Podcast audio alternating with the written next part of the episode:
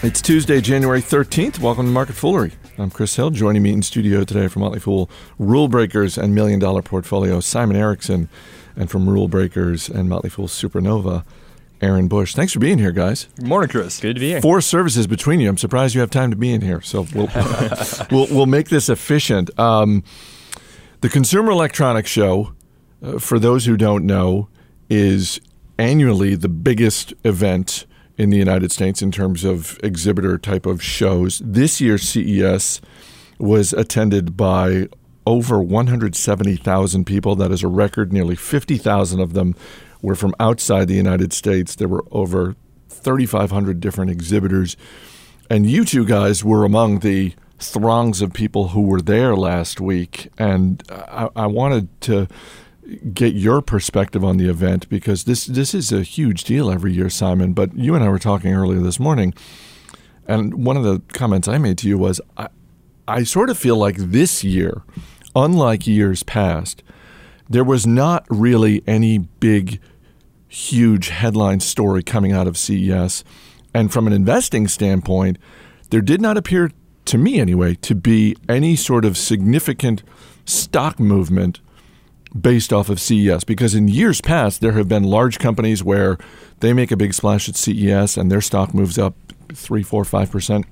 We've also seen examples of smaller companies, publicly traded. They announce a, a, a deal or a, a partnership with a, a, big company like Samsung or Apple, and their stock pops 30%, that sort of thing. Um, and again, my perspective was that there wasn't really either of those, but let's let's start with your experience there, and what was your headline for this year's CES? Well, Chris, I agree with you. This was definitely more of a broadly based CES, uh, more than a than a product focused CES like we've seen in years past. And for me, the, the headline that came out of this year's CES was during the keynote, the first keynote speech, which was Samsung's CEO, uh, getting in front of everybody and saying within five years, Samsung was committing for 100% of the devices that they sell globally will be connected to the Internet of Things. And what that means is, um, you know, they're going to be collecting data, and Samsung's going to have the opportunity to analyze that data and maximize the user experience. So, quite a statement when you think about Samsung selling 660 million items a year.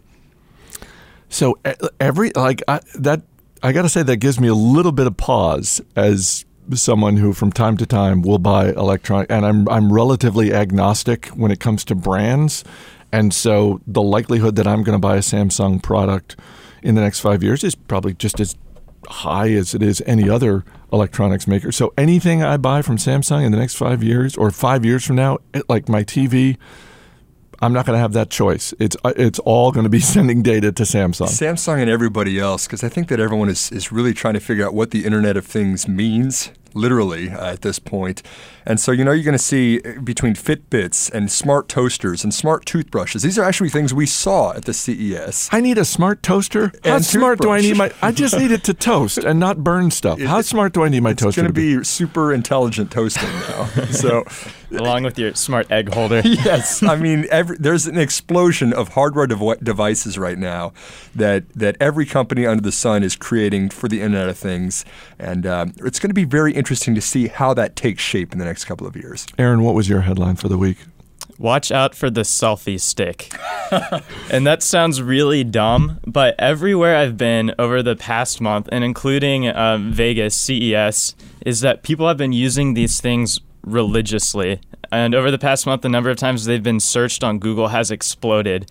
So and for those who don't know this, so the selfie sure, photograph, sure. you just have your phone, you take it, and the selfie stick is a way to what? To just. It's an extension of your arm. Um, it could either, there's a Bluetooth connection or it could be the timer and it just helps people take selfies better but what's interesting to me about this and that sounds really dumb i understand but it's been sweeping across um, the world basically and so everyone has their eyes on these big massive companies like samsung um, for example but sometimes the best inventions that really gain the most traction come from these smaller companies and these really simple ideas that really are as simple as a stick and are literally staring at you right in the face. And so that was just interesting for me and kind of gave me perspective on everything else going on at the event. Were there any uh, um, either new technologies or maybe relatively new technologies that you looked at and thought, I, uh, this is this is going to be big. And I've I've mentioned in the past that 2014 was the year uh, that uh, I, I, felt like the solar energy industry made a leap of some sort in terms of viability, and and and and not that I'm even remotely an expert in solar energy, and uh, nor am I someone who should be paid attention to when it comes to energy. but I'm just saying, in, for for my own um, sense as an investor, that was where I sort of felt like, oh, okay, it, it, I, am no longer questioning whether or not there will be winners in the solar energy industry. There will be. As an investor, I just need to figure out who they are. Were there any sort of um, similar revelations that you guys had about individual products, technologies in general? Aaron? Yeah, so to me, I think there was a lot of hype at the event, but one of the technologies that lives up to the hype, in my opinion, is virtual reality, or what's being increasingly called augmented reality.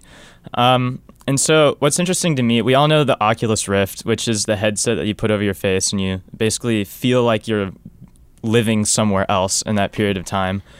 But what was interesting to me was that there's an entire ecosystem forming, and um, Intel came out with RealSense technology, which helps put the physical world in a 3D image into the virtual world, so that when you're waving your hands around, there's a camera that then puts your hands inside the computer, and then you can see them inside your headset.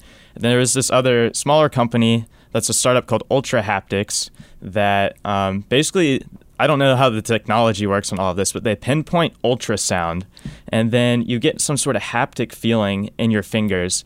And so, kind of pairing all that together, we start to see that not only will your brain think that you're kind of in this other place through your eyes, but you'll be able to see yourself and feel this world that doesn't exist. Did you test this? Um, I didn't test all parts of that, but I did test virtual reality when I was there. Did you enjoy it? Were you freaked out? What What was your gut feeling? It was awesome. It was completely awesome. So I I mainly tested out a couple games and um, watched movie trailers, but I got to choose the setting that I was watching the trailers in. So I chose like a house, a movie theater, the moon, and it really felt like I was there. Like, Wait, the moon?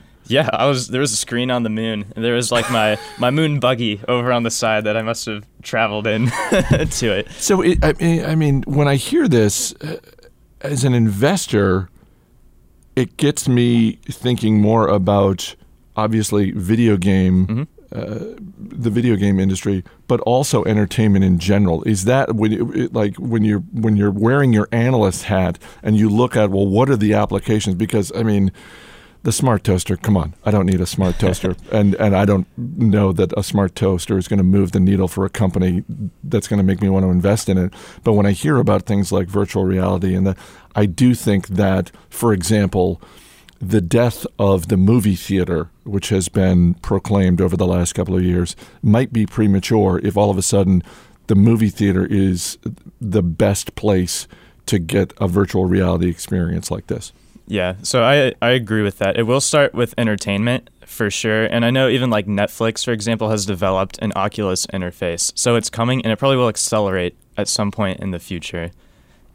If I can add to this too, we, we got to play around with a, a startup company called Virtuix, uh, who has a full body suit for virtual reality too. So it's not just a headset; you're actually moving around and shooting things, and, and it's really a, a full life experience. I I think it's going to be huge for gaming. I agree. Let's go to the other side uh, of the coin. Um, last year, our colleague Matt Argersinger was at CES, and one of his big takeaways, uh, he said he looked at all of the companies that were exhibiting in the 3D printing space, and he just sort of looked at them and thought, almost all of you are going to be gone in a couple of years, either out of business or you'll be acquired or that sort of thing. But the idea that there are going to be 25, 30 viable standalone 3D printing companies, he, he just looked at that and thought, well, no, that's, that's not going to happen. Was there something like that for you this year? And if so, what was it? Yeah, there was, Chris. I think you know, it would be interesting to see if Aaron and I answered this the same way. But the thing for me, at least right now, that's a little overhyped has definitely got long term potential, but right now definitely overblown is drones. Um, there is no commercial uh, policy in, in place by the FAA for commercial drones. Right now, it's all recreational drones. And just we saw so many booths at the CES of people trying to sell, you know, these these gizmos that fly around and take pictures of you, follows you down the hill as you're snowboarding and stuff like that. But I just don't think there's a big enough buyer base, especially right now, to to warrant all of the booths that were focused on drones. Sounds like that's in direct competition with the selfie stick, too. it may be. there might be some collaboration they can have between the two of those. Possibly. The selfie drone. But I definitely agree with that. And drones was the overhyped technology that I was going to bring up, too. I mean, obviously, it's big for the military, but that wasn't part of the Consumer Electronics Show consumer applications, there's no killer app yet, apart from just like being able to take video footage, for example. Yet in all the panels, that's what everyone was talking about as a next big thing. And so probably next year, like 3D printing was last year, that's not going to be the case. There was a small, and, and this gets back to your comment about Samsung. Uh, there was a small uh, article in the Washington Post last week about exhibitors. And I believe of the 3,600 or so exhibitors, I believe the number in the article was nine. There were nine exhibitors who were basically uh, displaying privacy products. So at the other end of Samsung saying everything's going to be connected, there were a few exhibitors who were saying, look, this is a phone case that will um, ramp up the privacy um, on your phone so that you're less likely to get hacked. Um, you're not sending stuff to the cloud automatically, that sort of thing in any of the panel discussions, in any of the conversations you had with other exhibitors, did privacy concerns come up? And if so, in what context? You know, maybe this isn't directly answering from what you're seeing from the from the article, but I think that security is one of the big topics of, of the CES right now. Um, if you do have all of these hardware companies that are making products that range from thousands of dollars to a couple of bucks that are all connected to the same internet wirelessly, there's got to be a security standard that can't be breached so that everything can't get hacked into. And I think that's one of the challenges and the hurdles of the IoT right now is that you know the standards aren't aren't being addressed as much as maybe they should, and security kept coming up, at least that I saw at CES. I agree, and I think privacy and security can be looked at as two different things, and both are very big deals. Privacy is just more like what consumers are willing to give companies, and they have trended to become more lenient over time in that. And then security, as someone's saying, is a much bigger deal than it has been. And part of that is just there's been an efflorescence of hackers um, lately, and so like it's just something that's like widely admitted and widely worried about, but everyone is also working on it pretty intensely. All right, before we wrap up, give me one Vegas tip for anyone who's going to Vegas, like you guys, on a business trip, going for a conference, because uh, God knows they have conferences every week in Las Vegas. Um, obviously, not all, all, as big as CES, um, but one one travel tip, one thing to see in Vegas, one place to eat, whatever. Aaron, what do you got for me? Bring your selfie stick. no, I'm just kidding. I'm just kidding. Um, I am not bringing my selfie stick. I don't have one. I'm not going to have one. Go ahead. Understandable. So I would just say when you're walking kind of down the strip, just slow down and enjoy the the kind of the small like mini shows, I guess. At some of the hotels, they have outside like water shows, and outside um, that was the Venetian, and outside the Mirage, there's this kind of like volcano thing that looked really intriguing, where there's just fire blasting all around. So just as you're going back and forth, slow down and see the sights. Get some. your head out of your phone, stop taking selfies, and and actually enjoy what's around you a little bit. Yes, I like it. Simon, what do you got for me? Uh, Chris, my tip is utilize the monorail. Uh, you know, don't stand in line for a cab. Those taxi lines are forever outside of the hotels. Monorail runs up and down the strip. It goes to convention centers. It's um, for us five dollars one way, thirteen dollars for an all day pass. That'll save you a lot of money and a lot of time. It is nice, Aaron. I agree to, to see what's going on in the strip, but definitely if you're if you're in a hurry or you're trying to catch stuff, utilize that monorail. All right, Aaron Bush, Simon Erickson, thanks for being here, guys. Thanks, Chris. Thanks. As always, people on the program may have interest in the stocks they talk about, and the Motley Fool may have formal recommendations for or against. So don't buy or sell stocks based solely on what you hear. That's going to do it for this edition of Market Foolery. The show is mixed by Dan Boyd. I'm Chris Hill. Thanks for listening. We'll see you tomorrow.